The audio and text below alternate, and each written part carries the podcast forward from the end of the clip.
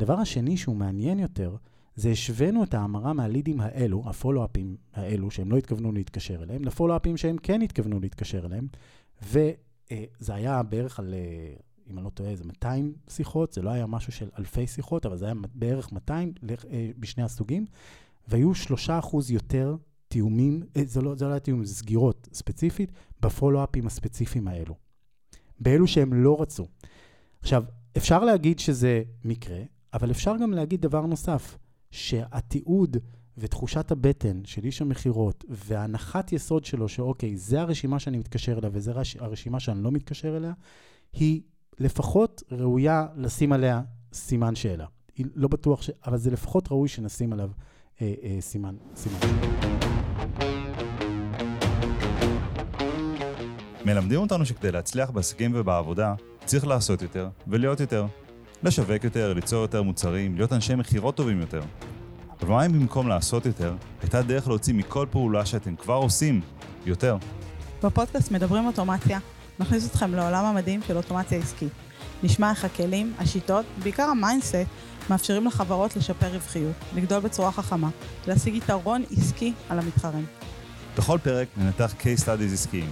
נראיין מנהלים ובעלי עסקים שנחשפו לעולם האוטומציה העסקית והתמכרו. ניכנס אל מאחורי הקלעים של התהליכים, ננתח מה בדיוק היה שם, מהאסטרטגיה, דרך הטכנולוגיה ועד לאימפקט העסקי.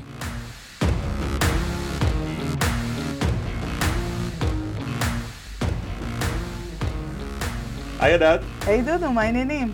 מצוין, מה שלומך? מעולה.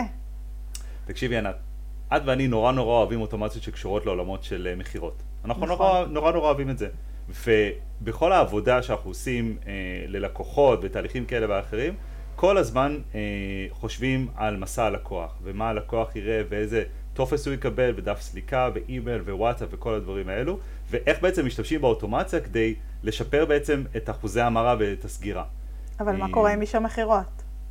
מה קורה עם איש המכירות? אני, אני חושב שאחד הדברים שיוצאים, כ, אה, לוקחים אותם כמובן מאליו הרבה פעמים, זה שאיש המכירות בסדר, אז הוא יעשה את הדברים שצריך לעשות, ו... אה, ולא תמיד נותנים תשומת לב לאם אוטומציה יכולה, או כמה אוטומציה יכולה לשפר להם בעצם את העבודה. נכון, אה, יכולה להביא ויש... אותם לעבוד במקום אחד ולא להתרוצץ בין אה, אלף ואחד מקומות אחרים, אלא באמת לעזור להם, לייעל להם את העבודה. לייעל וגם להגדיל, בסוף, בסוף אני חושב שמכירות, כמי שעושה מכירות, אני חושב שזה תחום שיכול להיות מאוד מאוד שוחק, הוא מאוד מאוד מתגמל, הוא באמת תחום מדהים. אבל אה, רצינו פרק אחד לשים איזה זום אין על אנשי המכירות עצמם ועל העבודה שלהם ועל ההתנהלות שלהם ואיך אוטומציה יכולה לעזור ולשפר את זה. וכדי לדבר על הנושא הזה, אנחנו מארחים כאן את דורי, דורי שבת מכל מרקר. היי דורי. היי, מה שלומכם? ענת, דודו. היי, מה קורה? מצוין, מצוין, מה שלומך? מצוין, שמח סוף סוף. סוף סוף. כן, לקח אז כיף שאתה איתנו. כן. נכון, נכון, נכון. אה, לקח זמן לתאם. וכיף שאתה איתנו, ואנחנו מכירים כבר הרבה הרבה שנים, יצא לנו גם לעשות פרויקטים ביחד וגם לדבר ולהתייעץ ודברים כאלו ואחרים. אמ, ואני אשמח שנדבר בפרק הזה ונעשה זום אין בעצם על ה... על, על, על, נקרא לזה העולמם הפנימי של אנשי המכירות ואיך אוטומציה כן. וטכנולוגיה יכולה לשפר ולעזור. כן. אתה רוצה לתת כמה מילים על כל מרקר ועליכם? כן, אז uh, כל מרקר uh, חברת סטארט-אפ שפיתחנו uh, מערכת אוטונומית לניהול אנשי מכירות ולידים. אמ, ולמעשה היום אנחנו פועלים בישראל, יש לנו פעילות גם באירופה, קצת בארצות הברית, אמ, עובדים יפה, נהנים מהדרך וטוב לנו. כן, כן. אז uh, אני נתקל בפרסומים שלכם בפייסבוק כל הזמן, בלי קשר לזה שאנחנו מכירים אישית, אנחנו חושבים שפייסבוק בסוף uh, יטרגט אותך להכל, לא משנה מה. כן. ובוא uh, באמת תספר לנו קצת uh, א', איך נכנסת לעולם הזה, לעולם של הכלים לאנשי מכירות, זה לא העולם שאתה מגיע ממנו במקור. נכון. אה, אבל איך זה בעצם נעשה, איזה פער או, או אתגר בעצם זיהיתם, אה, ומה הדברים שבעצם אה, אתם רואים היום כ... כאמצעים שבהם טכנולוגיה יכולה באמת לסייע לאנשי המכירות להקטין שחיקה, לשפר את העבודה, לשפר המרות כמובן ולמכור יותר. אז, אז הסיפור האמת הוא ממש לא טכנולוגי, הוא סיפור מאוד uh, אנושי, אנשי מכירות, אני תמיד אוהב להגיד, הם בסוף בני אדם, למרות כל הדברים ששמים עליהם, אז אה, הם בסוף בני אדם, וזה, וזה לב העניין.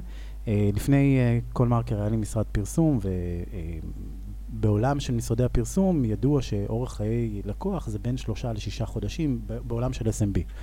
כן. והיינו מקבלים מלא פידבקים על זה שהלידים לא טובים, והם לא עונים לטלפון, והם לא מבושלים מספיק, וכל הדברים שכולם מכירים בוודאי ביום-יום. אני חושב שהאמירה שאנשי פרסום, אנשי דיגיטל, שומעים הרבה, וגם יש פה בטח תסכול מסוים, כי אם אתה, אם אתה הפרסום ועשית את הפעולות השיווקיות והפרסומיות, בסוף אתה רוצה שהלקוח שלך ירוויח, אבל אתה מבין שיש עוד הרבה חלקים נעים בכל, ה, בכל הסיפור הזה. לחלוטין. זה לא רק הלידים. לחלוטין, ואתה יודע, אני מדבר כבעלים של האג'נסי הזה, אה, זה מאוד כואב גם בכיס, כשאתה מגייס לקוח, אתה מקיז דם עד שהלקוח אה, בעצם עולה לאוויר והכל, אה, ובסוף אתה מקבל את הפידבקים האלו. ופשוט היינו הולכים אחר כך, לימים, הלכנו ובדקנו את, ה, את, הסיבה, את הסיבות. כי אתה יודע, נתקלנו בלקוחות שיש להם CRMים, לא יודע, Salesforce, HubSpot, PipeDrive, כאלו CRMים, שהם באמת top of the top. ולמרות זאת, תמיד זה היה אותם, אותן חוויות של הלידים לא, לא טובים, לא עונים לטלפון, לא עושים, הפולו-אפים לא מבושלים מספיק, כל מיני דברים כאלו. וכשבדקנו, בסוף הבנו שאנשי המכירות הם, לא משנה עם איזה CRM הם עובדים, בסוף הם מגיעים למצב שיש להם רשימה של לידים שהם צריכים לטפל בהם. לא משנה באיזה סדר היא נמצאת, מה יש בתוך הרשימה, בסוף זה רשימה. ומה שנשמע כל כך טריוויאלי, אבל מאוד מאוד ככה נפל כאסימון, זה שהבנו שכמו כל דבר בחיים, כשיש לנו רשימה של דברים שאנחנו צריכים לעשות, מה אנחנו עושים? אנחנו דוחים חלק מהדברים, אנחנו לא עושים אותם. אנחנו גם הולכים היה... לפעמים לאיפה שקל לנו. לגמרי. וזה בדיוק היה המקום שממנו הבנו שהגורם שה, האנושי הוא משהו אה, חשוב. אנשי המכירות הם לא עושים רק execution, הם לא רק אה, לוקחים אה, הזמנות כמו מלצרים אה, מ leads שהשאירו פרטים. למעשה שם זה הצומת שמשם כל הדברים אמורים לקרות. אה, ומשם זה, זה התפתח, אז, אז זה המקור ככה לכל, ה, לכל הדברים שאנחנו נדבר עליהם מבחינתי בכל אופן היום. אה, וכשאנחנו מבינים את הדבר הזה, אז אנחנו מבינים שכל הדברים שקורים אחר כך, הם דברים שצריך לשים לב אליהם כמנהלים, כמי שעושה דיזיין לכל מסע האיש מכירות, לא הלקוח, עם איש המכירות. אה, לכל מי שעושה את הדיזיין הזה צריך לקחת את הדברים האלו בחשבון ולהבין אותם. אנשי מכירות שומעים רוב הזמן הם שומעים לא. זה הדבר כן. ש, ש, ש, שהוא תמיד קורה, הם שומעים רוב הזמן לא, ואנחנו צריכים איך, לראות איך אנחנו יכולים, ונדבר על זה עוד מעט, איך אנחנו יכולים באמת להמתיק את הגלולה ולתת להם יותר ניצחונות, כי זה מה שיביא להם את הניצחון הבא. הניצחון הקרוב יביא את הניצחון הבא. אגב, גם אם זה ניצחון קטן, וזה לא סגירת נכון. עסקה, זה נכון. רק תיאום פגישה לצורך העניין, או פולו-אפ שהצליח. אז uh, כן, זה משם מגיע. אז נגעת בו באמת בנקודה שהיא חשובה, א', הניצחונות הקטנים בדרך לניצחון הגדול, שהניצחון הגדול זה הסגירה, הניצחונות הקטנים זה לקבוע פגישה, לענות לטלפון וכל הדברים האלה שבאמת הם על הנייר הם תמיד נראים נורא יפים, נכון. כולם מציירים את הפאנל נורא יפה, נכון. יש את הליד, ואז יתקשר, ואז הוא יקבע פגישה, ואז הוא יגיע, ואז הוא יסגור, ואתה מגיע ליומיום והדבר הזה כאילו מכוער יותר מגבינה שוויצרית. אמ, ויש פה גם את, את הנקודה שאני הרבה פעמים, אה, אה, אה, יצא לי להגיד אותה גם ללקוחות, וזה שאנשי מכירות הם, בסוף הם זאבים בודדים. בסוף לא משנה אם אתה דור טו דור, או שאתה טלפוני, או שאתה בכלל רק עושה את המכירות שלך בהתכתבות בוואטסאפ, לא משנה מה, בסוף זה אתה מול אותו טלפון ומול אותה דלת שאתה דופק עליה ומול אותו דבר שאתה מנסה להשיג, ואני חושב שבתוך ה... קשה להיות זה בודד לאורך זמן, בטח במקום שהרבה פעמים, אה, כמו שאמרת, רוב היום שומעים לא, או וריאנטים כאלה ואחרים של נכון. עוד לא. אה, ובאמת ה, כל עזרה שהם יכולים לקבל היא מבורכת. אז מה בעצם, מה בעצם הדבר שאמרתם ומה הייתה הגישה שלכם כדי, כדי אה, לבוא ולעזור? אז, אז אני חושב שאולי רגע להסתכל על, ה, על הדבר הזה, אני לוקח את, ה, את, אה, את הזאב מוול סטריט, שזה כאילו איזה מיתוס כזה בעולם, בעולם המכירות, אז יש שם את הקטע שהוא אה, שואל אותם מה ההתנגדויות שהם מכירים אה, מתהליך המכירה, והם מתחילים לרשום עשרות התנגדויות, ובסוף זה יורד לרזולוציה של מדובר בשניים, שלושה, ארבעה התנגדויות, ו- ובזה צריך לטפל. אז אני חושב שהדבר הראשון, אם אנחנו מסתכלים על, ה- על התהליך אה, שאנחנו רוצים לעזור לאנשי המכירות, אנחנו צריכים לבודד את הדברים ולהפוך אותם לאיזשהם דברים עיקריים. כלומר, יש הרבה okay. מאוד אוקיי. דברים משניים, כי אנחנו מתייחסים, הרי זה הכל רגשי. כשאני שומע לא, אני למעשה, מישהו דחה אותי כאיש מכירות, אז אני אמצא לזה את כל הווריאציות ואת כל הצורות שבהן אני יכול לספר למה הדבר הזה קרה, אבל אם מנתחים את זה, אז מגיעים לדברים הבאמת אה, אמיתיים ש, ש, שבאמת הפריעו. אמ, וכשאנחנו רוצים, כשאנחנו, אם אנחנו מבודדים את הדברים, אז אנחנו יכולים לטפל בהם יותר טוב. אז אחת מה, נגיד מהשיטות, שאני נגיד מאוד, אה, גם שמעתי את, ה, את הפרק שלכם אה, על החלום ושברו, אז אני חושב שבאמת... CRM חלום ושברו. נכון. אז, אז אני חושב שבאמת אחד מהדברים שגם, יש היום מלא סטארט-אפים בעולם הזה של תמלול, נגיד גונג, קורס, ו- ועוד כל מיני חברות, שבעצם זה מה שהן עושות, הן עוזרות לקחת את מה שקרה, לתמלל, לקצר לאיש המכירות את, ה- את, ה- את מה שהוא צריך לתעד אחר כך. אני חושב שזה הדבר הקלאסי, שאני לא, לא חושב שיש היום מישהו בעולם האוטומציה שלא מכיר את הדבר הזה ולא משתמש בזה בצורה כזו או אחרת. אז, אז אני רגע חוזר אחורה, אחורה הוא להבין מה הנקודות הגדולות שאנחנו צריכים להסתכל עליהן ואותן לפתור. אתה רוצה שנדבר על דוגמאות, או איך אתה רוצה ש... נענה על זה. אנחנו חובבי דוגמאות ידועים. אז לקחנו, אז לקחנו את הנושא של, של למשל פולאפים, בסדר? כן. אנחנו מדברים על, על נושא של פולאפים, ואנחנו גם עשינו, אה, ככל מרקר, אנחנו עשינו, אנחנו עושים הרבה מאוד מחקרים על התחום כדי להבין לאן לפתח את, ה, את המוצר שלנו. אז זה ניסוי שעשינו במערכת, למעשה לקחנו אה, פולו-אפים של אנשי מכירות שהם uh, לא תכננו לדבר איתם. כלומר, נתנו להם את כל הפולו-אפים שלהם, שאתם יודעים, זה בדרך כלל רשימות על רשימות על רשימות, כולל אלו כן. שהם אוברדיו, ואמרנו, בואו ננסה לקחת את הרשימות ואתם תגידו עם מי אתם רוצים לדבר ועם מי אתם לא רוצים לדבר. ואז גילינו שני דברים חשובים. אחד, אנשי מכירות שהם דיווח, דיווחו, זאת אומרת, נתנו להם לדבר, בלי שהם ידעו כמובן, אה, מה שנקרא רישאפל, נתנו להם לדבר עם פולו-אפים שהם לא רצו לדבר איתם. הם אמרו, אנחנו לא עומדים לדבר איתם. אה, אבל בלי להכין אותם. כלומר, הם לא ידעו, לא היה להם את כל התיעוד על אותם פולו-אפים שהם אה, לא רצו לדבר איתם. אז מה ציפיתם שהם יעשו? זאת אומרת, אם, אם זה פולו-אפ ואין להם את כל התיעוד, אז זה קצת קשה לעשות פולו-אפ. אז, אז זה, זה ברנד שאני חושב שהוא חשוב, מה ש, שנתת בו. אני, אני אומר שהרבה מאוד פעמים התחושות שלנו, תחושת הדחייה שלנו, אה, מייצרת מצב שאו שאני אתעד משהו שישפיע עליי לאחר מכן, כאיש מכירות, או שהתיעוד שלי לא באמת, כאילו יש גם את המקרים שכן, כן? זה לא שכל המקרים לא.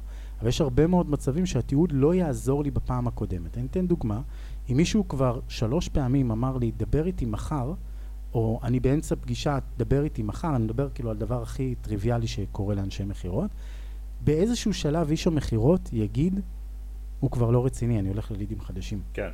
נכון. ו- וזה לא אומר כלום על אותו אדם. אני יכול להגיד לכם שאם יתקשרו אליי במהלך היום, סביר להניח שברוב המקרים זה מה שאני אגיד למי שיתקשר אליי. או שאני לא אענה, או שיתקשרו אליי ואני, ואני אגיד להם, דברו איתי מתישהו, בסדר?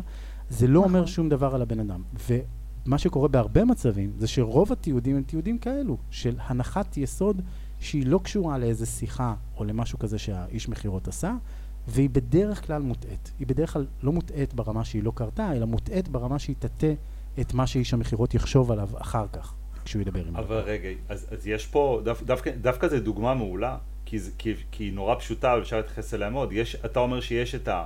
את ה את, את העובדות, מה שקרה, לדוגמה, התקשרתי לענת ושלוש פעמים ענת אמרה לי, דבר איתי מחר. זאת עובדה, אוקיי? נכון. יש דבר נוסף שהוא נקרא הפרשנות שלי של העובדה. עכשיו, כאיש, אם, אם היינו כולנו רובוטים, אז, אז העובדות, היינו מסתכלים על העובדות ואומרים, טוב, התקשרתי לענת שלוש פעמים, המסקנה שלי היא, שלוש פעמים ענת אמרה לדבר איתי מחר, המסקנה שלי היא שעכשיו זאת השיחה הרביעית. זה מה שרובוט היה מחליט. אני גם רוצה לעשות... בן אדם מלביש על כל זה, כאילו, דחייה, היא לא רוצה אותי, היא לא רצינית, היא לא פה שם.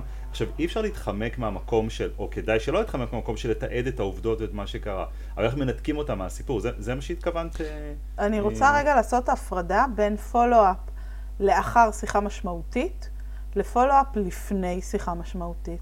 זאת אומרת, יש את הקשר הראשוני, שזה בדיוק זה, שאני מנסה לקבוע עם הלקוח ולייצר שיחה משמעותית. שיחה משמעותית מבחינתי, זה שיחה שבה אני עושה את כל הפיץ' מכירה שלי, מההתחלה ועד הסוף, ובסוף הוא יגיד לי, וואלה, צריך לדבר עם אשתי. דברי איתי מחר, ואז אני, זה פולו-אפ אחר לחלוטין מהפולו-אפ ההתחלתי של הקשר הראשוני. אמ, ו- זה גם שונה מדברי איתי מחר, נכון, של הפעם נכון, הרביעית של נכון. דברי איתי מחר. ואני חושבת שדורי, אתם צריכים לעשות את הניסיון אחרי, כאילו, להפריד את, ה, את הניסוי שלכם ללפני ואחרי. אז, אז אני, אני קודם כל מסכים איתך, אני רק אגיד שגם בדבר הזה, ואני חושב שנגעת פה בנקודה חשובה מאוד, הרי בואו ניקח את העולם של uh, uh, תיאום פגישות, בסדר? יש הרבה no-show בעולם של תיאום פגישות. פגישות של מכירה, נכון? כאלו שלא עולים כן. לזום כן. או לא מגיעים לפגישה וכולי. כשאתם תבדקו את הדבר הזה, הרי, הרי כל הפגישות האלו, הם תואמו אחרי שיחה משמעותית. אין דבר כזה שאני מתאם, ברוב המקרים, בסדר? אין דבר כזה שאני מתאם עם מישהו פגישה בלי שהוא יודע על מה הפגישה, נכון? בלי שנתתי לו איזשהו מידע שאמור להוביל אותו לפגישה. And yet, יש מלא מלא מלא uh, no show. no show.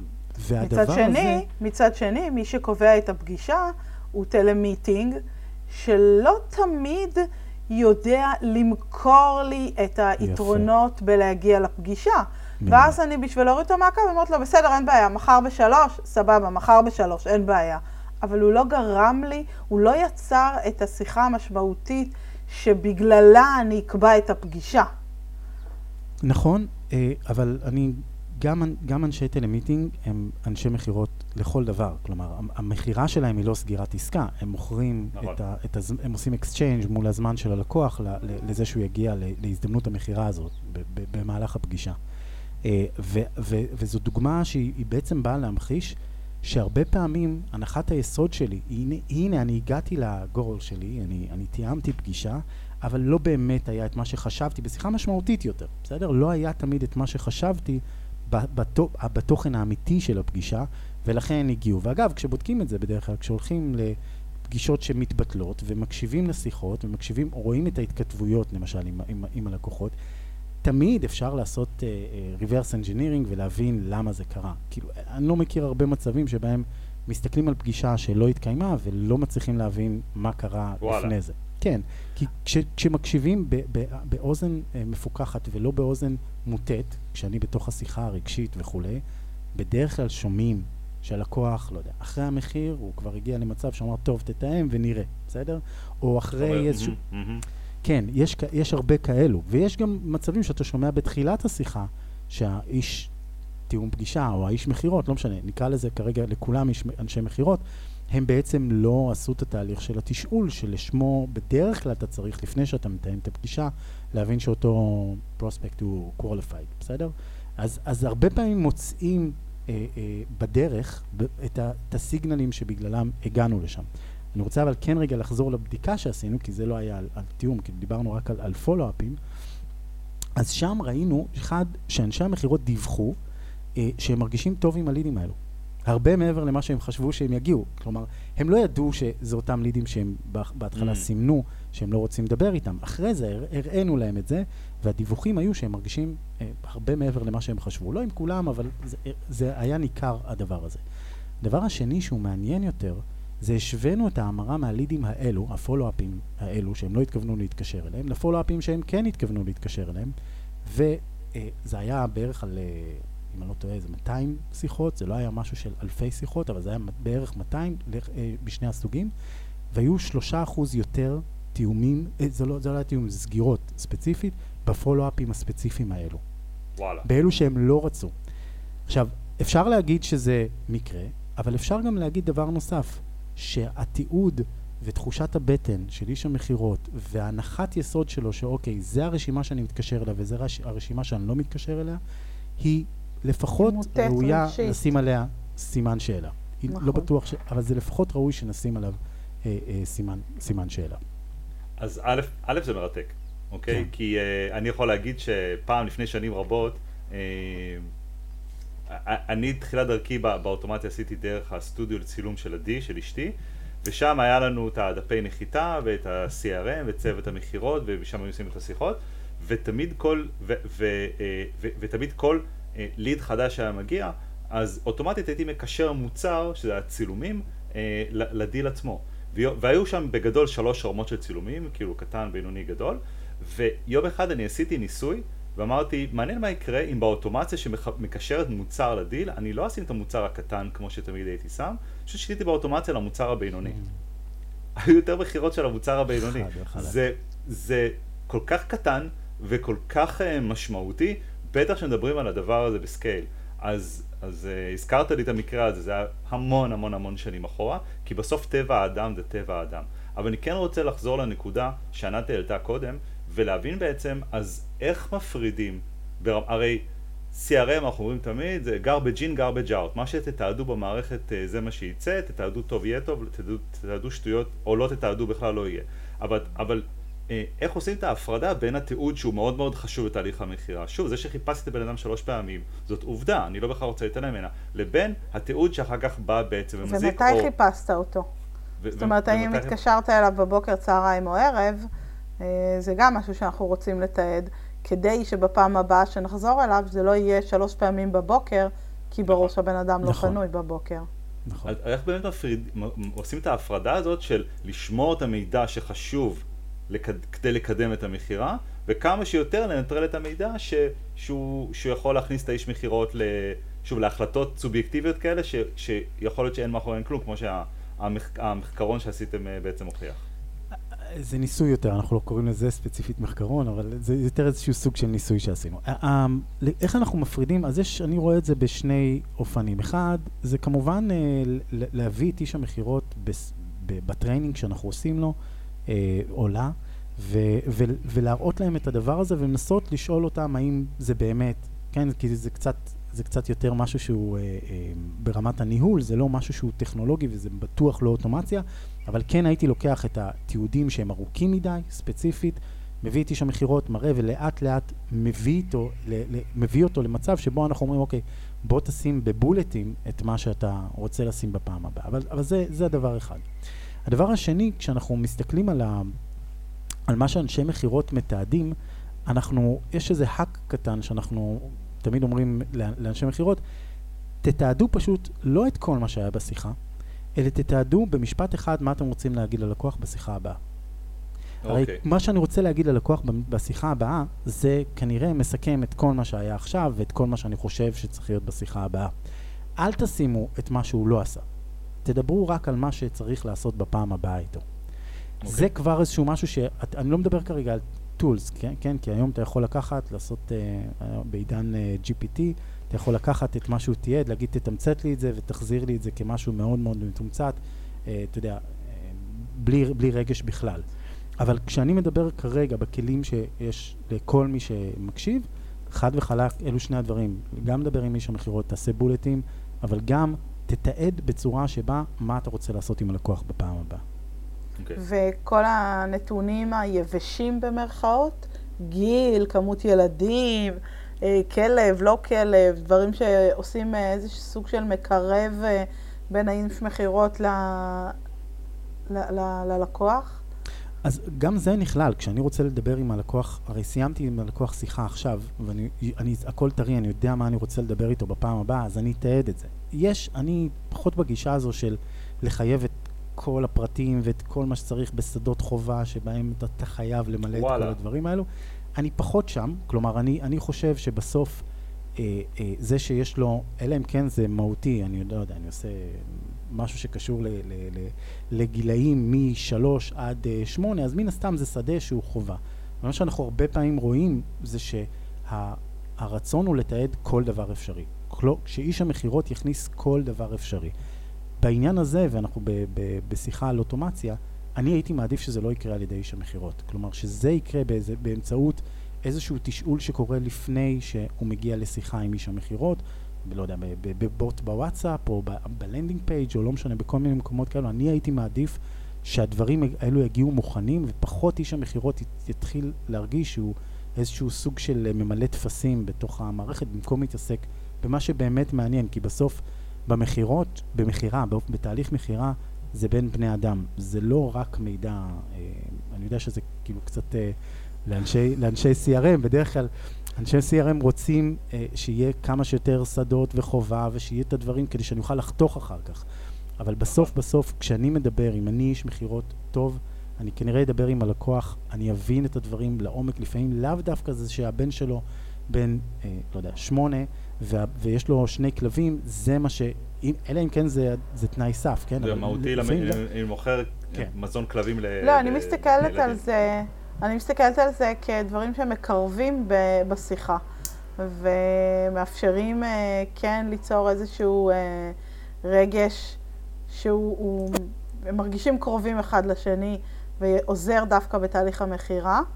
אמ, משהו, שש, משהו ששמעתי מאוד אה, בכמה לקוחות אחרונים, זה ששיחות זום, על אף שהן מעריכות את הזמן, הן מעלות את אחוזי הסגירה. נכון. כי, כי יש משהו, אתה רואה את הבן אדם, אז, אז זה משהו שאתה... אתה מוסיף עוד מימד שהוא לא קיים, לא בהתכתבות בטוח, כן. חוץ מהתמונה שאתה יכול להגדיל ולראות, ולא, ולא בשיחת טלפון. אז חד וחלק, face to face, זה, זה משהו שהוא בהחלט, בהחלט יכול לשפר. אנחנו אגב, אה, נגיד כשאנחנו פועלים באירופה, אה, שם זה ממש חלק מתהליך המכירה שלנו, אנחנו ממש מבקשים להיפגש עם אנשים עוד לפני דמו או דברים שאנחנו עושים על המערכת, כדי לעבור איזושהי שיחת qualification. אה, אה, ואנחנו רואים כמה הדבר הזה משפיע לחלוטין. שבסוף אה, באמת... אה, טיפ כאילו, חשוב. דיברת, זה, זה, זה מאוד חשוב, כי באמת אה, קל, קל לשכוח שאנחנו, שבסוף זה אנשים מוכרים לאנשים. ואנחנו מדברים הרבה פעמים אה, עם ארגונים ועל ארגונים וגם בארגון בסוף אתה, יש את הבן אדם שרוצה להיראות טוב אה, מול הצוות שלו, מול המנהלים שלו, אה, נכון. להשיג יעדים כלשהם כאלה ואחרים ומה שאנחנו צריכים לעשות הוא, הוא, הוא, הוא לעזור להם להשיג את היעדים האלה כמובן בעדיפות הכי גבוהה דרך עבודה איתנו או לעבור איזה תהליך כלשהו איתנו. אגב, באותו, באותו עניין, סליחה, באותו עניין, אה, שאנחנו רוצים לחמם בעצם את התקשורת, לשים מקרב ובעצם uh, להפוך את זה להרבה יותר פרסונלי, אחת מהשיטות, וזה גם לאנשי המכירות, זה להדיר את איש המכירות לפני השיחה. כלומר, קיבלנו ליד, אנחנו מספרים, uh, אנחנו בוד, בודקים עכשיו מי האיש מכירות הכי רלוונטי שיכול לעזור ספציפית למקרה שלך, באיזשהו, אתה יודע, בקרי, אתם יודעים, באיזשהו קריאייטיב מסוים, עם תמונה של איש המכירות, זה האיש מכירות שלדעתי יכול הכי להתאים לך, הוא עומד להתקשר אליך, הוא מתפנה עוד מעט, והוא עומד להתקשר אליך כדי שתוכלו לדבר על א', ב', ג'. זה מייצר, זה, זה מה שאנחנו רואים כל הזמן, זה מייצר ממש ממש ציפייה לשיחה ואיזושהי קרבה שכבר אני יודע על איש המכירות, זאת אומרת, זה לא איזה מישהו שהשארתי פרטים, עכשיו הוא מנסה לדחוף לי את כל מה שיש במרכולתו. אז זה, זה, זה דוגמה לאיך אנחנו לוקחים, ואוטומציה שהיא יחסית פשוטה, זה לא משהו שהוא מורכב לעשות. אפשר להכניס את הדבר הזה ובעצם לקרב בין איש המכירות עוד לפני שהתחילה השיחה. בעצם רואים את זה הרבה פעמים, את מה שאמרת רואים הרבה פעמים ב, בשיווק ובמיילים ולפני תהליך המכירה או בתהליכי מכירה שהם דיגיטליים, שאתה מקבל מייל, נרשמת לאיזה trial באיזה מערכת כלשהי, ב-Airtable אתה מקבל מייל, לא מ-Airtable אלא מ... ג'וני את איירטייבל, וזה בדיוק המקום שבא כאילו להנגיש את זה נורא, לפעמים אנשים פיקטיביים. כן, אני יכול להגיד לך על לקוחות שלנו, שאני יודע שהם שולחים בוודאות את הצוות שלהם, וזה גם התמונה, כי אני מכיר, אבל ברור לי שיש כאלה שזה פיקטיבי.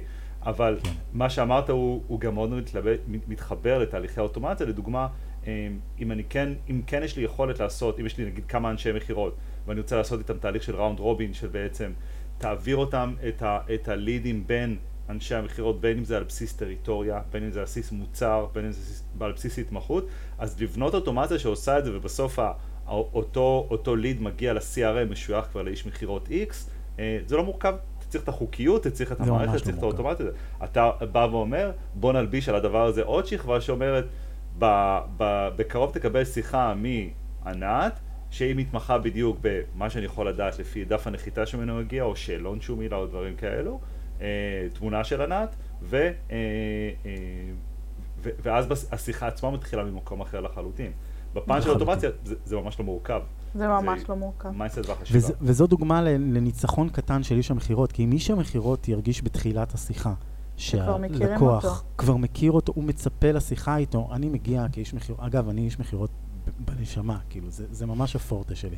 אז האיש, ואני עשיתי אין ספור שיחות בחיי. האיש מכירות מגיע לשיחה הזו בצורה שבה הוא, הוא מרגיש כבר יותר כימיה עם הלקוח, הוא רוצה כן. להיות עם הלקוח. כן. זה היה מצחיק, אה, שוב, אני, אחזור פעם רגע לעדי, פעם אחת הייתה לה בצוות המכירות, אה, המכירות בשם עדי.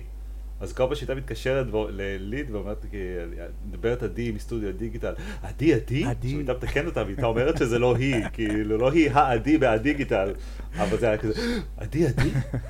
שזה אגב הדוגמה ההפוכה לזה, שזה כאילו כן. מייצר גם איזשהו סוג של אכזבה לאיש המכירות, בצורה הקטנה אני חושב שאם יודעים, אם יודעים שזה הולך לקרות, ויודעים לתפור הומור סביב זה, אה, הומור זה כלי מדהים, בטח נכון. במכירות. נכון. ודינית פורמוסי לדבר הזה, זה לחלוטין יכול להפוך ליתרון. אז דורי, תספר לנו מה זה קול מרקר. קול מרקר זו מערכת אוטונומית, למעשה המערכת האוטונומית הראשונה בעולם, לניהול אנשי מכירות ולידים. כלומר, כל ההסתכלות היא בתוך המערכת, היא איך אנחנו לוקחים את, השלב, כל הדברים שמנהלים צריכים לעשות ואנשי מכירות צריכים לעשות, ונותנים בעצם למכונה ללמוד את כל האינטראקציות שקורות בדרך, ממש כל האינטראקציות, גם מצד השיווק וגם מצד המכירות, מה קורה בתהליך המכירה, בשיחות עצמן, בין השיחות, בהתכתבויות, בכל הדברים שקורים בדרך. אה, ואז המערכת מאחורי הקלעים, אה, יש לה prediction שהיא עושה כדי להבין מה כרגע צריך לקרות. אבל לא רק מה כרגע צריך לקרות, אלא היא דואגת שהדבר הזה גם יקרה. כלומר, אם אני צריך עכשיו לשלוח וואטסאפ, היא תשלח, או תגיד לאיש המכירות תשלח. בסדר, היא תחליט מה היא עושה באותו רגע. אם צריך לדבר איתו, היא תדאג להביא את הלקוח. היא ממש עושה הכל בצורה אוטונומית. אה, כמובן, למנהלים יש, הם יכולים להחליט מה ה funnel שהם רוצים ספציפית, אבל בין כל ה micro-conversions בדרך, המערכת יכולה לקבל החלטות אוטונומיות לחלוטין, והיא ממש עושה את זה. אני חושב שהשוני ב, בין, בין מה שמכירים לבין מה שאנחנו עושים, הוא שאנחנו אנחנו לא לקחנו רק את הפוזיציה של, כמו כל הטכנולוגיות המדהימות, באמת מדהימות שקיימות היום, אה, את הפוזיציה של לתת insights, אלא אנחנו מבינים שהדבר החשוב הוא גם ליישם את הדברים. והיישום, בגלל שאנחנו בני אדם, הוא הרבה פעמים מאוד מאוד קשה. אה, ו- וכשאתם מוציאים את, ה- את הרגש ואת הקושי ואת הדחיינות מה- מה- מהסיפור, אז הדברים קורים. לא הכל, אבל הדברים יכולים לקרות ב- ב- בקצבים הרבה יותר מהירים. זאת אומרת שאם אז... איש מכירות ישים follow-up ליום ושעה מסוימת, אז המערכת תתקשר ביום ובשעה הזאת? כן, המערכת תדע לעשות את זה אוטונומית. אגב, היא תתקשר ויכול להיות שהמערכת תבין, אוקיי, ש, שיש כרגע מישהו שהוא ב priority גבוה יותר. בסוף היא מסתכלת על שני דברים, היא מסתכלת על micro conversions לאנשי המכירות, והיא מסתכלת על ה conversion הכללי של ה account. אה, והיא מקבלת החלטות על בסיס הדבר הזה. כשזה, אה, היה לי הרבה שיחות עם אה, מנהלים שהם מנהלים צוותי מכירות, ואז הם אומרים לעצמם, רגע, אבל האיש מכירות הזה הוא חדש, ואני לא רוצה לתת לו את אותה כמות ש... אבל יכול להיות שהאיש מכירות הזה טוב, אבל עדיין יש איזה עניין רגשי מאוד בדרך, וזה זה קורה לאור, לכל אורך הדרך. אז uh, יש אפשרות להתערב בזה, אבל, אבל חד וחלק, המערכת נוגעת בכל החלקים של, של תהליך המכירה.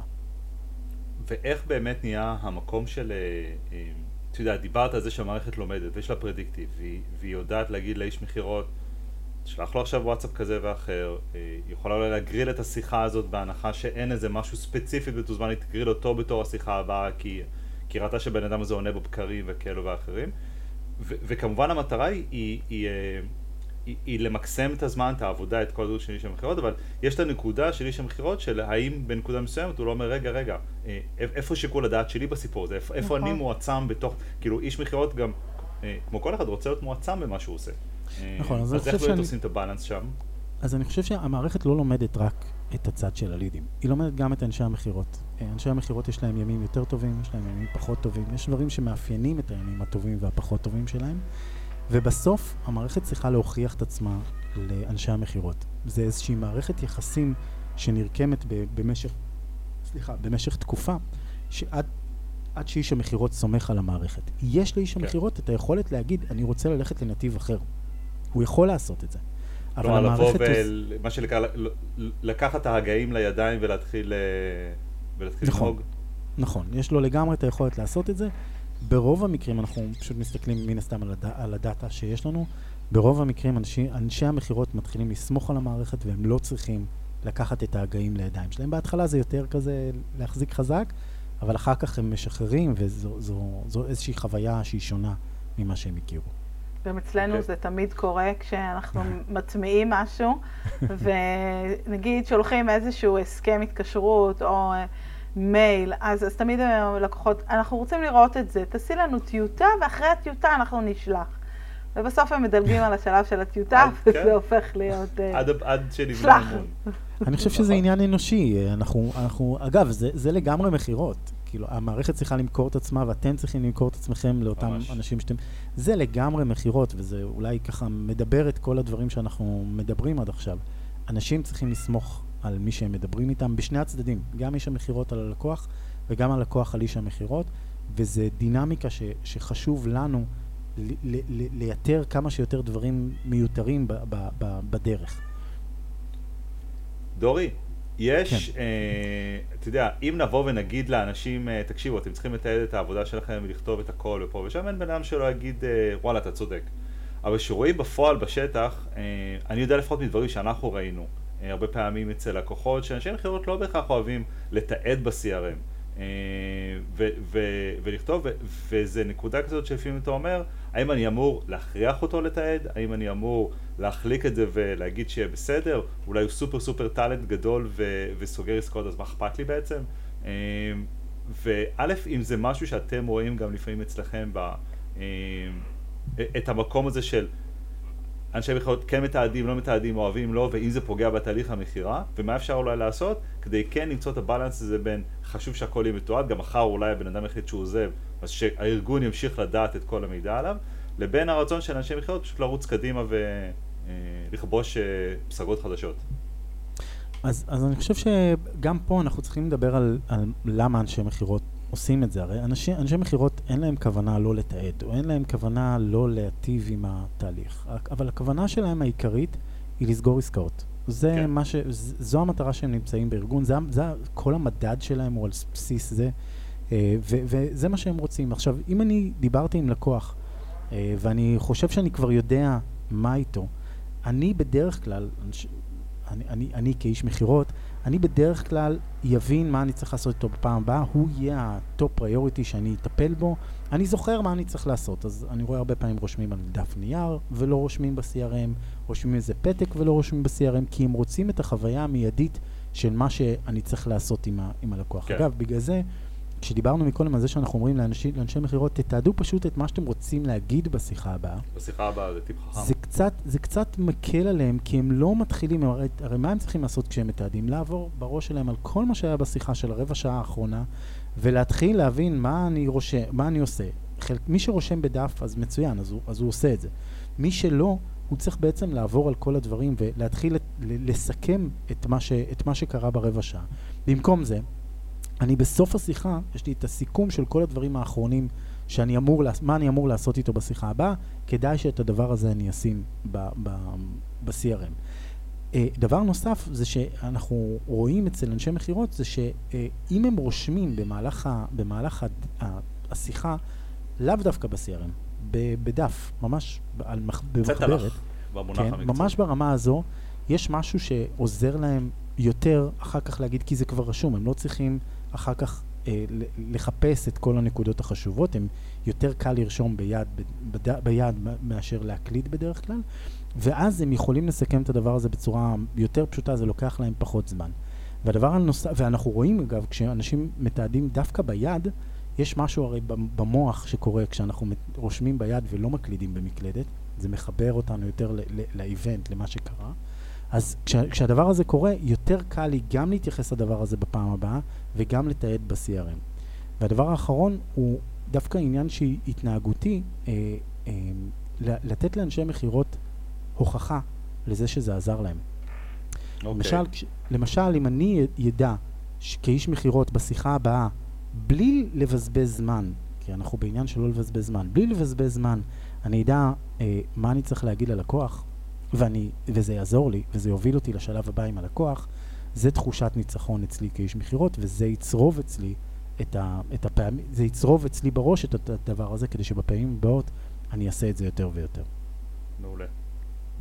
וחוץ מזה שיש מערכות, אה, אני שם את כל מרקר בצד, כן? כי אני, אני מדבר כרגע על דברים שכולם יכולים לחבר, גונג, קורוס, ויש עוד מלא מערכות שיודעות לתמלל ולהכניס את הדברים ל, ל, לתוך ה-CRM, זה דברים שהם... אה, איך, זה, איך הם מתמודדים עם העברית? יש להם עברית, לגון. כן, והם כן, סבבה? כן. מבינים אבל, אחר אבל כך היום, מה כתוב? אבל היום אה, זה לא, זה לא, זה, זה דוגמה גון, כן? אה, כי, כי, אבל יש מלא, אתם יכולים לחבר באמצעות זאפייר מייק, אתם יכולים לחבר את גוגל API, יש, להם, יש לגוגל את הטרנסקריפשן שלהם, ואתם יכולים לחבר, זה היום משהו שהוא כל כך... כל כך טריוויאלי בעולם הזה של uh, זה. עכשיו, העברית היא לא מושלמת, זה, זה צריך כן, כן. להגיד בעולם של טרנסקריפשן. אבל... הזכרת, הזכרת קודם את ChatGPT, ואנחנו עובדים גם בישראל עם פתרון ש, שנקרא קולי, שיודע לא רק לקחת שיחה ולתמלל אותה, הוא יודע ממש להוציא את ה intent, את הכוונה ואת המטרה של השיחה, שזה אני חושב כלי ניתוחי, כאילו דיברת על ה... אתה יודע, יש את הכלים לאנשי מכירות ולהיזכר כאילו מה היה בשיחה עצמה, ו... אבל יש גם את הכלים של המנהלים, של לבוא ולתמלא ולהוציא בעצם את, ה... את, העיקר, את הדבר העיקרי. אני משתמש בזה דרך אגב כשיש לי הודעות וואטסאפ ואני באמצע זומים ופגישות ולא יכול וצריך לענות מהר, אני שולח, הוא אומר לי, הכותב רוצה שתעשה ככה וככה, ואז אני, ואז אני עושה עם זה, אה, וזה באמת, אה, אה, אני חושב שהכלים האלה מאוד יעזרו לקצר את הלופים בין משהו שקרה על פי רצפת המכירה לבין התגובה שרוצים לעשות אליה, כמו ניתוחים, כמו דברים כאלו ואחרים, ובסוף הדברים האלה הם, הם, הם, הם, הם מביאים לגידול בהמרות. כלומר, אם משתמשים בזה ככלי לימודי ומשתמשים בזה בשביל להבין מה היה, מה, מה אולי לא עבד במכירה הזאת, אז, אז אפשר להשתפר או לקראת השיחה הבאה או לקראת הליד הבא. נכון, אני חושב ש... ואולי זה משהו שהוא חשוב. הטכנולוגיה היא endless. אנחנו חיים בעידן שבו יש כל כך הרבה דברים שקורים. זו אומרים ש-2023 הולכת השנה של, של ה-AI. כן. אני חושב שאנחנו כבר נמצאים שם בשנים האחרונות, אבל, אבל זה, זה מתפוצץ ממש ב, ב, ב, בתקופה הזו. והחוכמה היא לא להסתכל, דיברנו בהתחלה על כמות ההתנגדויות שהייתה בזאב מוול סטריט. אה, אז לתמצת את זה לדברים שבאמת צריך, כי מאוד קל ללכת אה, לאיבוד עם טכנולוגיות, ומאוד קל אה, להגיד, טוב, זה מגניב שאני אעשה, וזה מגניב שאני אעשה, ופשוט הולכים לאיבוד עם הדברים, לתמצת את זה לבאמת דברים שיכולים לעזור לאיש המכירות, ולהראות להם ניצחונות. כי אם אני עכשיו הצלחתי להראות לאיש המכירות שהתיעוד עזר לו, את, לקחתי עכשיו את קולי, או לקחתי איזשהו משהו, והכנסתי את התיעוד, ואיש המכירות רואה שזה עוזר לו, המנהל, לא משנה, מישהו רואה שזה עוזר לו בפעם הבאה, זה משהו שהייתי עושה. סתם לעשות דברים זה משהו שהוא מן הסתם uh, time consuming. Uh, לגמרי. לא, לא נדרש. לגמרי, לגמרי. ו... אני חושבת גם שהרבה מאוד עסקים רצים לטכנולוגיה כי הם לא סומכים על אנשי המכירות. אה, גם היום אני שומעת מכמה וכמה חברות שאנחנו עובדים איתן, מאוד מאוד קשה לגייס אנשי מכירות. כן. ובטח ובטח אנשי מכירות טובים שנשארים. אה, כן. ולא אחרי שלושה חודשים מחליפים אותם. אז, אז בעניין הזה רק אולי איזו מגמה שקורית בכל העולם, אה, היא דווקא לא לגייס את אנשי המכירות אה, המאוד מאוד מנוסים. דווקא לגייס אנשי מכירות שיש להם את הבסיס להיות אנשי מכירות טובים ולהשקיע בהם ולהכשיר אותם ולגרום להם. זה משהו שמייצר הרבה, הרבה יותר, ה-retension הוא, הוא משמעותית גבוה יותר אה, בסיטואציה כזאת. יש כן, אני חושבת ש... שהקורונה עשתה קצת דאון uh, בכל מה שקשור ל... שאנשים יבואו לעבוד, נכון. המון תחומים, המון תחומים. יש משפט שקראתי בזמנו שאמר אה, מנהל אה, אה, רווחה או משאבי אנוש של רשת בתי מלון גדולה בארצות הברית שכנראה קיבלו ציון מאוד מאוד גבוה בשירות וביחס לאורחים אז כתבו איך, אז כאילו שאלו אותו איך, איך אתם גורמים לעובדים שלכם להיות כאלה אדיבים ושירותיים? הוא אמר אנחנו פשוט מגייסים אנשים אדיבים ושירותיים ומלמדים אותם את המקצוע. לגמרי, זה, זה ממש יותר, כזה. זה הרבה יותר המקום הזה. זה ממש ממש כזה. וגם מי שראה את מאניבול, אה, כאילו אתה לא תמיד חייב אה, אה, נבחרת של סופרסטאר, אתה צריך פשוט אנשים טובים שעובדים טוב ביחד, יש להם את הכלים ואת התשתית ואת הפלטפורמה ואת האוטומציות לעשות את העבודה שלהם ולהתמקד במה שהם טובים בו. ולא בהכרח לגייס המון המון סופרסטארים, לא כולם זה מייקל ג'ורדן וסקוטי פיפן, כאילו. אני, חושב, לא... ש, אני חושב שההסתכלות על זה, ואת דיברת מקודם ענת על, על הנושא של, של שהם לא יודעים מה, הם לא סומכים על אנשי המכירות. אני חושב שבאופן כללי, אה, יש איזו תחושה שמחלקת המכירות היא black box כזה, ו- ואין אין, אין הבנה של מה שקורה שם. ולכן, אם אני הייתי רוצה ככה לתת משהו למי שמקשיב, ואולי את הדבר היחידי שכדאי, או לפני אוטומציה, שכדאי שיקחו מזה, זה ייקחו וינסו לתמצת את הדברים שרוצים להשיג. כלומר, אם אני, אני מבין שאנשי מכירות הם אנשים אני מבין, אוקיי, מה הדבר הראשון שאני רוצה לגרום להם להצליח בו? אני רשמתי פה אחד מה, מה, מהדברים שהכנתי, כאילו, ל, ל, ל, לפודקאסט, זה אחד מהדברים שאני הייתי עושה, בכל, זה לא משנה באיזה מערכת אני עובד, לקחת את הדברים ה, ה, שאנשי המכירות היו טובים בהם השבוע, ולשלוח להם באופן אוטומטי, כל סוף שבוע, את הדברים שבו הם הצליחו בו. לחגוג ניצחונות.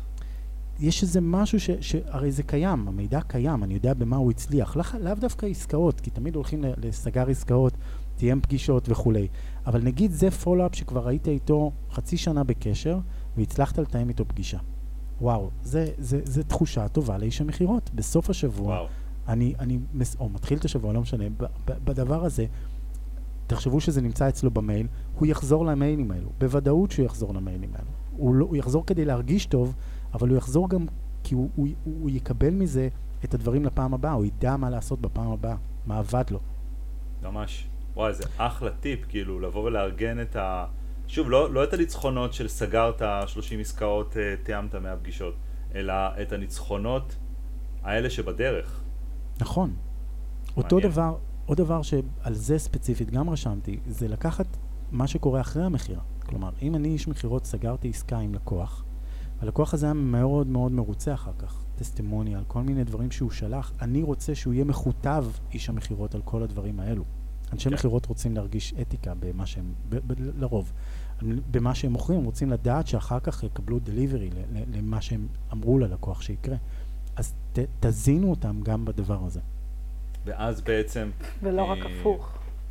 חד וחלק. בדיוק, ובעצם אתה מדבר על... אה, אמרת שמחלקת מכירות הרבה פעמים זה black box בארגון, ואחד הדברים שאני רואה ש... בזווית שלנו שאנחנו באים ועושים תהליכי אוטומציה ותהליכים, אנחנו, אנחנו לוקחים את כל הקופסאות בארגון, ואנחנו די מרימים את המכסה מכולן, מסתכלים למטה, מסתכלים פנימה, מפשפשים, שואלים שאלות, ואז מבינים איך מחברים את זה ל... לכל מה שקורה, כי, וזה בדיוק המקום הזה, אה, אה, מהשיווק מגיע למכירה, מה קרה שם, מה הוא פגש בשיווק, כדי שיעזור לו אולי במכירה לדבר על ה... להכיר, להכיר את הקמפיינים. אחר כך הוא מגיע לתהליך onboarding, או שהוא סיים את ה onboarding, אני יכול להגיד לאיש המכירות, יכול לעדכן איזה סטטוס חזרה ב-CRM, חווה איזה הצלחה יוצאת דופן, שלח לנו, וואו, איזה כיף, איך אני שמח שקניתי, לשקף את הדבר הזה אחורה.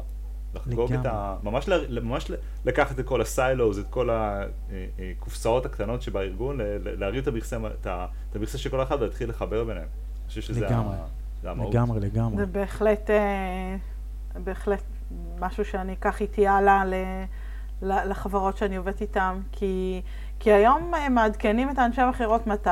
שהלקוח רוצה לבטל ורוצים להוריד לו מהמשכורת כי הוא כבר קיבל את הבונוס שלו.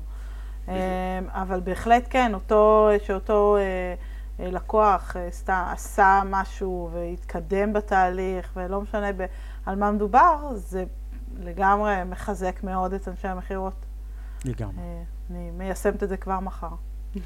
תספרו, אני אחכה לשמוע איך היה.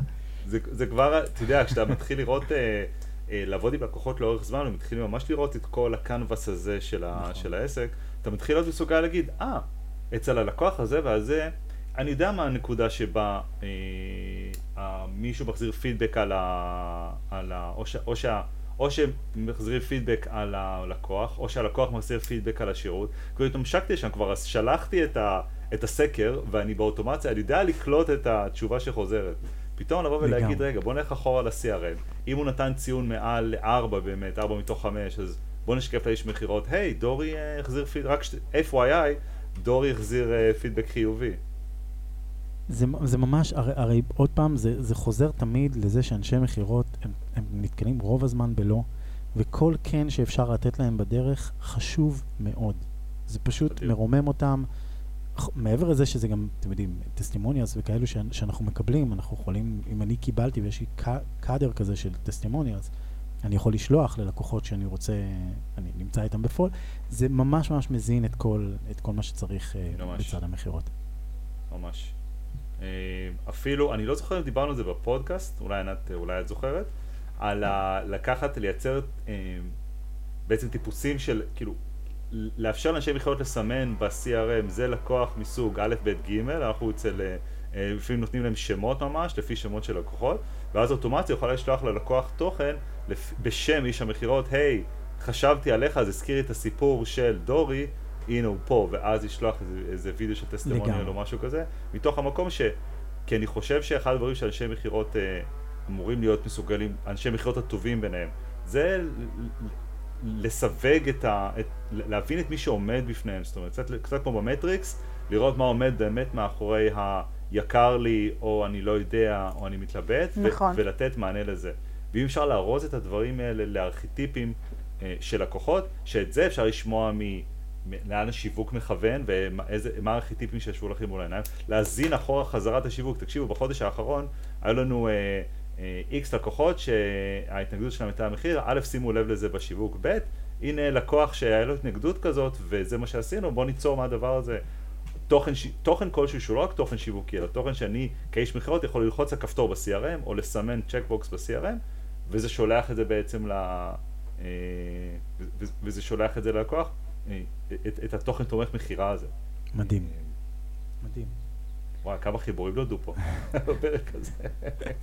עוד דבר, אגב, ש, שכן באות, באותו עניין, אני חושב שיש עוד דבר שאנחנו צריכים להבין על אנשי מכירות, שלא כל אנשי מכירות, אנשי המכירות נולדו שווים. Okay. אה, אוקיי. ונכון להתייחס גם במידעים וגם במדידות שאנחנו עושים לאנשי המכירות באופן, עכשיו פה מדובר על ארגונים שיש להם לא שניים, שלושה אנשי מכירות, יש בה חמישה עשר, עשרים, שלושים אנשי מכירות, כאילו בארגונים כאלו יותר.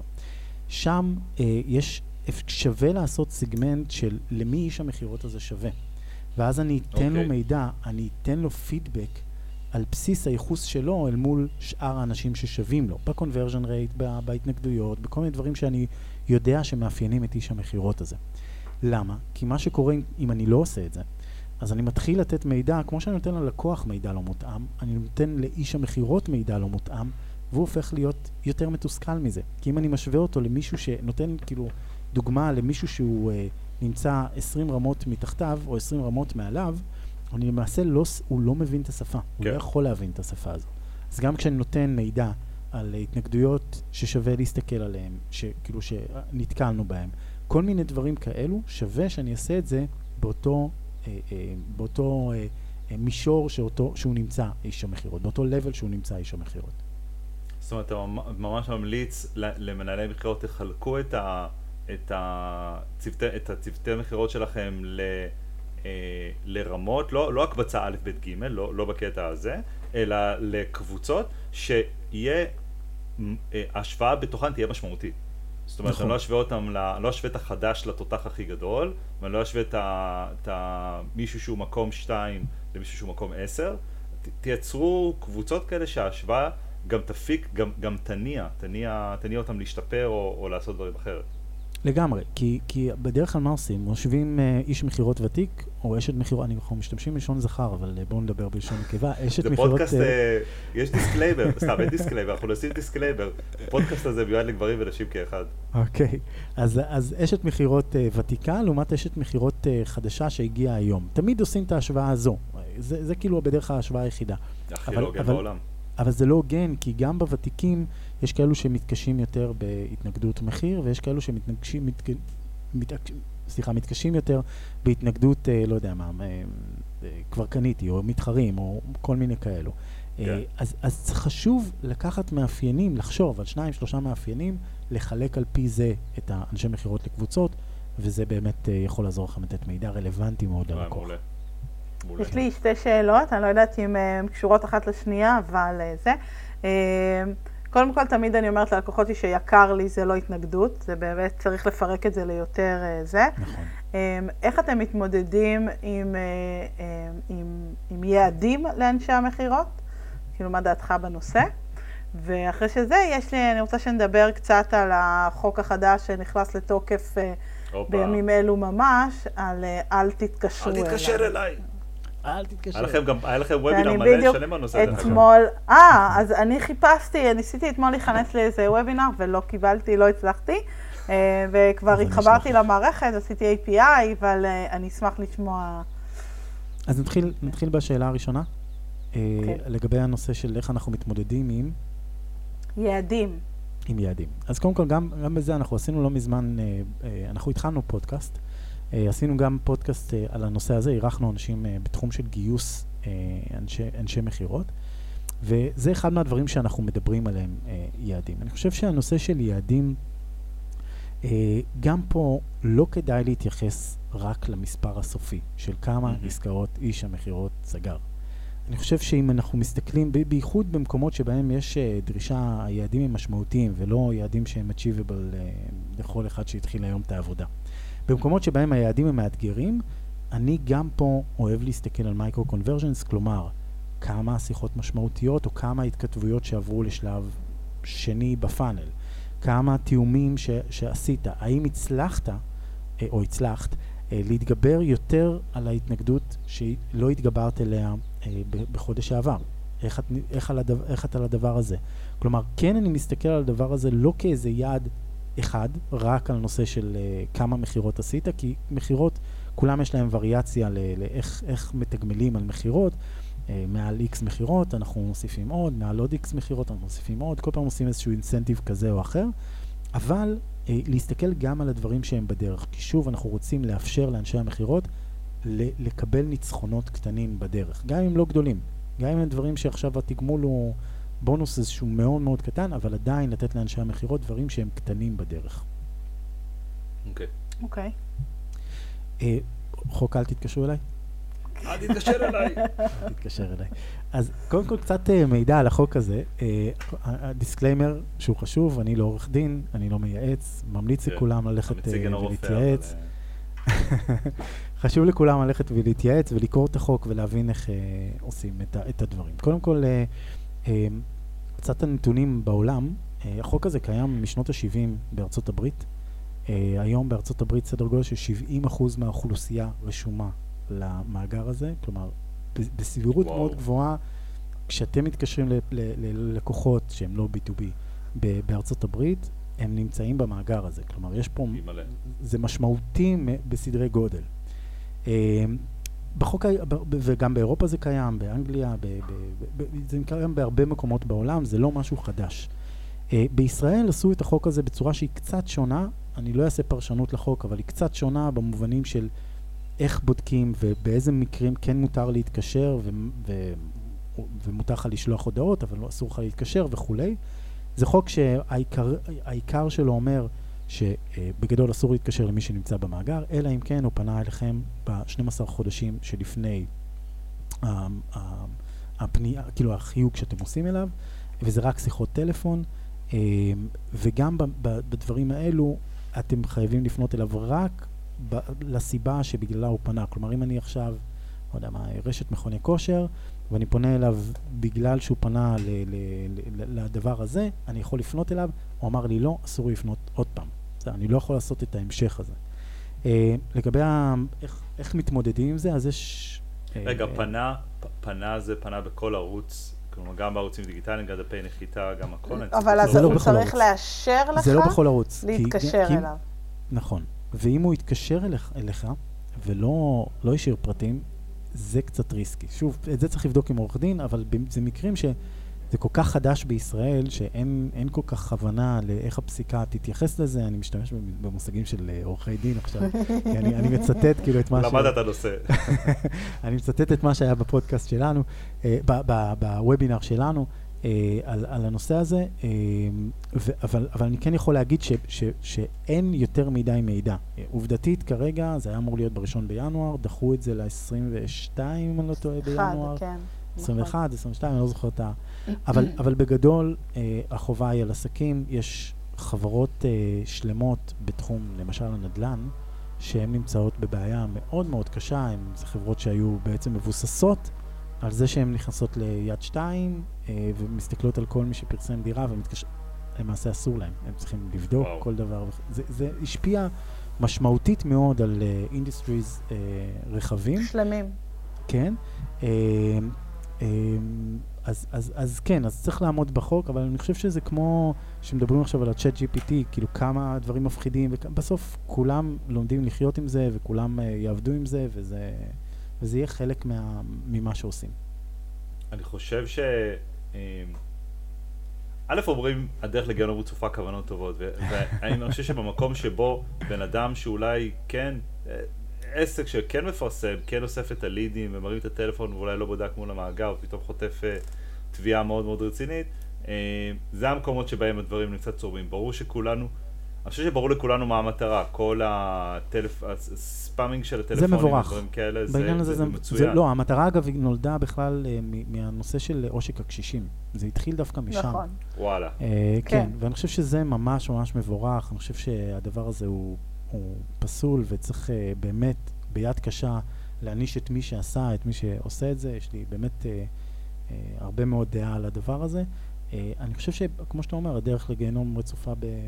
בכוונות טובות, אה, אז, אז כן, אני גם חושב שיהיו תיקונים לזה. זה לא יישאר כן. כמו שזה היום. נכון, כי יש- כרגע יש זה מרגיש שמי שכתב את זה לא באמת מבין ב- בשיווק ומכירות. בשטח, כן. נכון. אגב, ו- רק איזה טיפ, ש, שעוד פעם, טיפ, זאת לא המלצה, אה, תבדקו, תעשו. נגיד כשאנחנו, אה, כש, כשמשאירים פרטים, אז, אה, אז אחד מהדברים שאפשר לעשות זה כמו שאמרנו מקודם, אם, אם אישרו לכם לשלוח אה, וואטסאפ או משהו כזה, אז לשלוח וואטסאפ על מי האיש מכירות שמתקשר, אומר אין שום בעיה, תתקשר אליי, ו, ואז יש לכם, אין בעיה להתקשר, למרות שהוא במאגר, וידאתם, כי הרי יש בעיה בחוק הזה, משמעותית, אה, בכל תחום המכירות, מכיר, יודעים מה זה מכחישי פנייה. כן. אה, שאני בעצם לא שמתי את הפרטים שלי. אתה התקשרת אליי, אני לא שמתי את הפרטים שלי. בגדול, אתה כבעל עסק חשוף כרגע, כי, כי כן. אני לא ביקשתי ממך להתקשר אליי ואני במאגר. אז אחד מהדברים זה בעצם לעשות אימות כפול לפני שמתקשרים ללקוח, למשל, להגיד לו, הנה איש המכירות שעומד להתקשר, אה, כן או לא. ולחכות שהוא יגיד- שהוא ילחץ על אבל, כפתור אבל רוצה דורי, אני? זה לא. ריאלי. זה לא אה, ריאלי. רגע, אבל רק אני אגיד את הדבר השני, ואז אני אענה על הריאלי או לא. הדבר השני זה בעצם להגיד, קיבלנו את הפנייה, יש לנו אפשרות להתקשר או בשתיים, או בארבע, או מחר בעשר בבוקר, מתי עדיף לך? כאילו, ואז- כן, לייצר תיעוד של רצון של הבן אדם בצד השני. ש- כן. זה קצת, זה מזכיר לי גרסה אה, אה, חריפה של כל ה... של double opt-in, ש- ש- שאנחנו מכירים מעולמות נכון. ה email marketing בעצם. נכון. ש- שלא מספיק שהשארת את הפרטים שלך ב, אה, בדף נחיתה שלי כדי שאני אשלח לך, אני שולח לך מייל אימות שאומר, אם התכוונת להירשם, לחץ כאן, לחצת ואז נכנס, וזה double opt-in, וזה... מה, עכשיו, זה דברים שאפשר להדליק ולכבות אותם במערכת הדיבור בלחיצת כפתור. נכון. מה שאתה מדבר פה על המאגר של, אל תק- ש- של אל תתקשר, זה כולל להתממשק למאגר עצמו. אני צריך שה-CRM שלי יהיה בו תיעוד של הפנייה, עשו- אני צריך שה-CRM יתממשק לדבר הזה. זה כן, זה, זה. זה חתיכת וואו, אבל ענת, אני רוצה רגע לענות על המשפט הלא ריאלי. תראי, גם הדבר הזה, זה חלק מפאנל. אני, אני יכול להגיד שזה לא טוב, אבל אני גם יכול להגיד, אוקיי, איך אני מנצל את זה לטוב, לטובת החימום הליד, בסדר? לטובת, לטובת ה, איך, איך להביא אותו יותר מבושל לאותו איש מכירות שאני מביא אותו.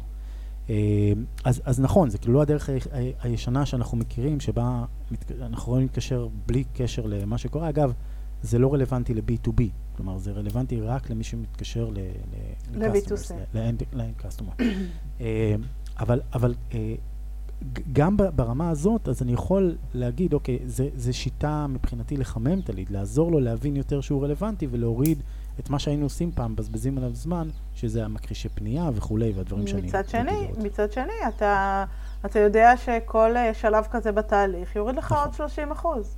נכון, נכון. אה, זה כמו שמדברים על, צ'אט- אני חוזר לצ'אט GPT, אה, כמו שמדברים על צ'אט GPT, שהוא ייתר למ- למעשה, בייחוד בגרסה הבאה שעומדת לצאת, סליחה, הוא ייתר למעשה לגמרי את, אה, את אנשי הקריאייטיב, כמו שהם היום, בסדר? כי לא, לא יודע אם לגמרי, אבל זה הד- הדיבור, הדיבור הוא כזה. אבל זה לא נכון, כי גם את המנוע הזה אתה צריך לה- לה- להזין במשהו, אתה צריך להגיד, אוקיי, מה הכוונה שלך, מה אתה רוצה לקבל. אז... דווקא אז, פה, אם- אני מקביל את זה לעולם שלנו, ש... אה, שאוטומציה באמת באה ומחליפה אה, עבודה של אנשים, אז כן, אפשר להגיד בוודאות שיש אנשים שחלק משמעותי מהעבודה שלהם הופך ללא רלוונטי. ואני לא מדבר על דברים קיצוניים כמו לקוחות שאמרו לנו, אה, פיטרתי עובדת כי לא, כי לא הייתי צריך, אני מדבר אפילו על לייתר באמת חלקים משמעותיים מהעבודה. כמובן שזה גם, יש, יש את הצד השני שלנו, בעיה שאחד, זה מייצר צורך ב... שוב, במקרה שלנו, של מקצוע חדש, של מי שיודע להגדיר את התהליכים האלה ו, ולהסתכל עליהם לעומק ולהבין את העסקים, ומצד שני, זה כן נותן לאנשים להתמקד ב, בעולמות של ה... אה, במה שהם טובים בו, ו- ומוציא מהם הרבה... אבל אני חושב שבעולם הזה של, ה, של ה- באמת, אל תתקשר אליי, הוא... אה, it can go wrong in so many ways, כאילו יש כל כך הרבה דרכים שבהם אני חושב שאפשר לעשות, ואנחנו מכירים ויצא לנו לשמוע על אנשים שנרשמים לרשימות תפוצה ואז תובעים ו- וגם אה, בזמנו כן, אנחנו קיבלנו זה איזה. משהו כזה. אבל רק שפה זה שונה, פה הבן אדם הסופי הוא לא זה שתובע. מי, ש, מי שבעצם מטיל את הקנס זה בכלל הרשות להגנת הצרכן, והם, והם אלו שמקבלים גם את הכסף. אז ה incentive הזה, הבנתי. אני מקווה שהוא לא קיים פה, הבנתי. אה, אבל, כן, אבל עדיין. זה- אבל זה לא משנה, עדיין בסוף, אני חושב שאם אני רוצה רגע להמשיך את זה, אה, בסוף זה יגרום, ענת, לגבי מה שאמרת, זה יגרום לאנשים ב top of the funnel, זה יגרום לאנשים לחשוב יותר יצירתי, לגרום לאנשים לעשות דברים שהם יותר נכונים. תחשבי, אם, אם את כן תצליחי למצוא את הדרך, לא משנה מהי, אבל כן תצליחי למצוא את הדרך שהבן אדם, להפך, הסטפ הזה יחמם אותו עוד יותר, יעשה אותו עוד יותר qualified. אם, ז- או, או, הוא יבדוק עוד יותר אם הוא qualified, לבסוף זה יעשה טוב, ואולי זה הדבר, ה, אם אני רוצה לסכם, אה, יעשה טוב ל, ל, כן. לליד שהשאיר פרטים, ויעשה טוב גם לאיש המכירות, כי הוא ידבר עם אנשים יותר רלוונטיים. אם הצלחתי איכשהו לפתור את זה, בסדר? זה, זה איזשהו נעלם, כן? איזשהו נעלם. נכון, אבל נכון. אם הצלחתי לפתור את זה, אני אעשה טוב לתהליך המכירה. וכמו כל דבר בחיים, אפשר להסתכל לכיוון הזה נכון, ולכיוון הזה, נכון. איפה אתה רוצה לראות את עצמך. נשמע שאתה בן אנחנו אדם אופטימי, דורי. אנחנו אה, לא, מציגים את אני שני. הצדדים, ובשביל זה אנחנו פה. לגמרי. אה, טוב, הגענו לפינה האהובה. דבר אחד שלמדתי על אוטומציה השבוע, והפעם נתנו לשניכם heads up להתכונן מראש, אז אין, אין תירוצים. כן. אה, כל אחד מספר על דבר אחד קטן שהוא למד או נזכר על אוטומציה השבוע. ענת רוצה להתחיל? אני לא, אני לא יודעת אם אני רוצה להתחיל, כי אני, לא, אני רוצה לדעת מה אתה הולך להגיד, שלא נגיד את אותו דבר, אני לא רוצה לגנוב לך וכאלה. אני מבין שחושב זה, אנחנו לא מתאמים, זה כאילו הפתעה. אז אני כן אספר שעשינו תהליך שהשתמשנו בו בפלטפורמה של Pipedream כדי לכתוב ובעצם להריץ אה, script כלשהו. אה, מי שלא מכיר את Pipedream זה פלטפורמה של low code, שהיא, היא- לצורך העניין, אה, אה, אני יכול לכתוב שם קוד אה, ולחבר אותו לתהליכים ולחבר את תהליכי אוטומציה אחר כך no code ב Make, ב Zapier, איפה שלא יהיה, וזה שרת שנורא קל להרים אותו והוא נורא זול, ובנינו שם אה, תהליך כלשהו, ו, ולצורך תהליך, אה, ו, ואיך שהתמחור של פיידרי עובד, שוב, אנחנו מדברים על זה בפרק עם אייל גרשון, בפרק 12, איך שהתמחור של פיידרי עובד, הוא עובד לפי אינבוקציות, כמה פעמים קראו לאוטומציה, לא משנה כמה שלבים היו בה. אה, וידעתי שיש מספר מאוד גדול של אינבוקציות בחינם, ו... אה, בגלל השבוע הוא ש- קיבל מייל. לא, עזבי את זה, זה, זה כבר פדיחה, על הפדיחה הזאת אני לא מוכן שהיא תהיה בשידור. אה, אוקיי. זה אני לא מוכן. אבל כן, אה, בגלל שרציתי לעבוד באותו, באותה מערכת פיילוטים שיש לנו על אה, כמה פרויקטים במקביל ולתת לאנשים שונים גישות שונות, אז הקמתי שם ארגון. אמרתי, איזה יופי ארגון, ואז ניתן לבן אדם, למפתח גישה רק לארגון הספציפי הזה. ואז הכל יהיה. ופתאום קיבל, ו- והוא שם את הסקריפט שם וחיבר אותו וראינו שהכל רץ, ומהר מאוד קיבלתי פתאום אה, מייל מ Pipedream, מסתבר שבתוכנית, שברגע שאתה מקים ארגון אתה עובר ל... ל professional plan, או ל team plan, או ל enterprise plan, או משהו כזה, יש לך שם הרבה הרבה הרבה פחות invocations והפעלות. בקיצור, אמרתי למתכנת חמודי, הנה, הנה ה user הראשי שלי, לך תעשי את הסקריפט שם, תעשה לי טובה, לפני שאני אשלם פי חמש ממה שחשבתי, ואקבל שליש. יש כמובן. יתרונות אחרים לדבר הזה, אבל אה, כן, כן. אז. גיליתי, אם אם אתה מקים ארגון בתוכנית אה, אה, ב Pipedream, אתה עובר בתשלום, ל... יש אתה מקבל הרבה פחות invocations. וואו. מי ידע? ענת בסדר? אני בסדר פה? כן, כן, כן. אז אני אספר, יש לי שתי. דברים, אני, כן, עכשיו אני... אמ, יש, אה, אני לא זוכרת איך קוראים לזה, דודו תעזור לי, הקיצור של הלינקים. Bitly? Bitly? לא, Bitly, זה מערכת שאנחנו? פחות אוהבים לעבוד איתה, כי היא נכון. נורא נורא יקרה. ואז נכון. חיפשנו אה, אה, אה, מחליף, Firebase. Firebase. Google. מצאנו את Firebase של Google. Firebase של גוגל לא נגמר? לא לא אותה מה- מהעולם? לא, ומסתבר שלמי שיש אה, חשבון גוגל אה, בתשלום, יש לו 200 אלף לינקים לקצר ביום. ביום! ביום. חידשתם לי. לי חידשתם. וזה באמת כאילו, וזה כלול במחיר, נכון? זה כלול במחיר של ה- כן, כן, כן. של הג'ימל. 200,000 ביום. 200 אלף. ביום. אז זה ככה... זה ישר שימח הרמנו אותנו אחד ממש. בלי להסס. זה. ועכשיו אנחנו מחפשים 200,000, לינק- 199,999 לינקים לקצר. אבל זה חשוב, זה חשוב, כי באמת. ביטלי זה קשוח. היה כל כך יקר, כל כך מהר. נכון. ודרך אגב, אנחנו עבדנו עם ריברנדלי, עדיין מוטמע אצלנו באחד המוצרים, ואני כל כך מצטער על זה, זה כאילו היה זול יותר, אבל כל כך הרבה פעמים שהלקוחות פשוט, פשוט ארור הלינק 500, לא. השרת לא זמין, היי, אני רוצה לשלם לך, אבל זה לא יקרה היום. היה זול יותר, הוא, אתה יודע. נכון, אנחנו לא מספיק עשירים לקנות בזול. מסתבר, כן, בתור אחד שמחכה לסליקות מלקוחות, אני באמת לא עשיר מספיק. דורי, מה אתה השבוע למדת על? אז אנחנו עשינו משהו מאוד מעניין דווקא, אנחנו מגייסים, מתרחבים בכוח האדם בכל מחלקה אצלנו, אז אם מישהו מכיר, שומע... תנצל את הפלטפורמה, תגיד מה אתם מחפשים. אז אנחנו מגייסים גם למכירות, גם customer success, גם לסופורט, גם לפיתוח, פשוט גם לאוטומציה?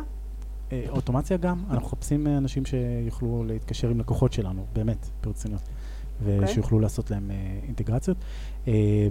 אבל, אבל אנחנו מקבלים, לצערי, לשמחתי או לצערי, השוק מוצף באנשים שפוטרו בתחום ההייטק, ויש המון המון היצע, ואנחנו רצינו שיהיה לנו second opinion שאנחנו יכולים לקבל בטווח קצר. לקחנו את uh, GPT, ובעצם עשינו וואלה. תהליך גיוס מלא uh, לאנשים שאנחנו מגייסים אותם. בסוף התהליך גיוס אנחנו מזינים את ה-GPT עם uh, כל מיני דברים שאנחנו רוצים במהלך הדרך, כמובן אנונימי, בלי מידע ספציפי, ואנחנו אומרים, תן לנו דעה שנייה. ואנחנו oh משווים כמה הדבר מלא. הזה קרוב. אני יכול להגיד לכם שלפחות שני מועמדים זה הביא חזרה לשולחן באחד מהתפקידים שאנחנו מגייסים.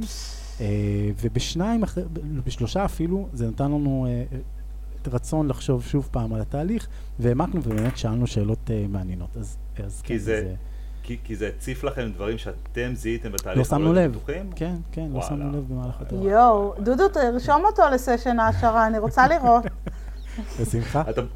בשמחה. עכשיו אתה מקבל ממני זימון האיירטייבל לסשן העשרה על מערכת גיוס מבוססת צ'אט GPT. לא, זאת לא מערכת גיוס, זה גם לא מערכת גיוס, זה בסוף משהו שעוזר לנו לעוד עיניים. כן, אנחנו רוצים לוודא ש... כן. זה חזק. אני אגיד שאני העליתי פוסט, כאילו, אתה לא יכול שלא לדבר על צ'אט GPT, כאילו זה באמת נושא כל כך מעניין מצד אחד, מצד שני כל כך,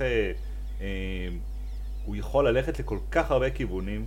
ולהיות לגמרי. קוריוז או להיות כלי עבודה רציני, ואנחנו, אה, אה, המהות של אוטומציה זה לחפש את הדברים שהם יהיו אה, long lasting, כלומר לא לחפש את ההתלהבויות הרגעיות, ואנחנו נורא שמרנים במערכות שאנחנו מטמיעים, אבל אתה לא יכול להתעלם מזה שהדבר הזה הוא כלי סופר חזק. פרסמתי לפני שבוע פוסט שהייתי בשיחה עם, אה, עם מנהל אוטומציה באחד הארגונים שאנחנו מלווים, ועלה שם כל הנושא של RPA. וחשבנו, הם היו צריכים כאילו פתרון של RPA שיכול לעשות אוטומציה למערכות יותר ישנות, אבל שזה יתממשק להם לתהליכים, לתהליכי אוטומציה בגוגל, יתממשק למייק, אז כתבתי בגוגל uh, RPA Tools with API, שנוכל להפעיל אותם בחוץ ולקבל את התוצאות, וכל מה שגוגל מצא לי זה, uh, כאילו בדף הראשון כל מה שקיבלתי זה RPA versus API, כאילו גוגל הבין את זה כהשוואה. עכשיו, אמרתי, עכשיו אתה מתחיל לחפור בזה, וזה, הלכתי לצ'אט GPT, כתבתי לו, uh, How to? What, what, what, ah. which RPA tools have an open API? תקשיב, אני קיבלתי כאילו 1, 6, 3, 4, 5, הנה הכלים, ואני כאילו, כמה שאנחנו שומעים הרבה על, על מה זה יעשה לעולמות הסרצ' ועולמות הזה, זה, קיבלתי הוכחה חיה לזה, שאפילו לפני הפודקאסט הזה רציתי לברר את משהו, לא זוכר באיזה נושא, פתחתי את GPT, פתאום גוגלית כבר נהיה... חכה, ברבעון הראשון של 23 עתיד להיות משוחרר הגרסה 4, אה, וזה הולך להיות אה, באמת באמת Game Changer, לפי מה שאומרים בכל אופן, באמת באמת Game Changer בכלי הזה. כן, מעניין מאוד, יהיה מעניין. טוב, חברים, היה מאוד מעניין, תודה רבה, בהחלט. דורי, תודה רבה. היה באמת מרתק ופותח עיניים, אה, ונתראה בפרקים הבאים. ענת גרינברג, תודה רבה. ביי. ביי. ביי חבר'ה, ביי ביי.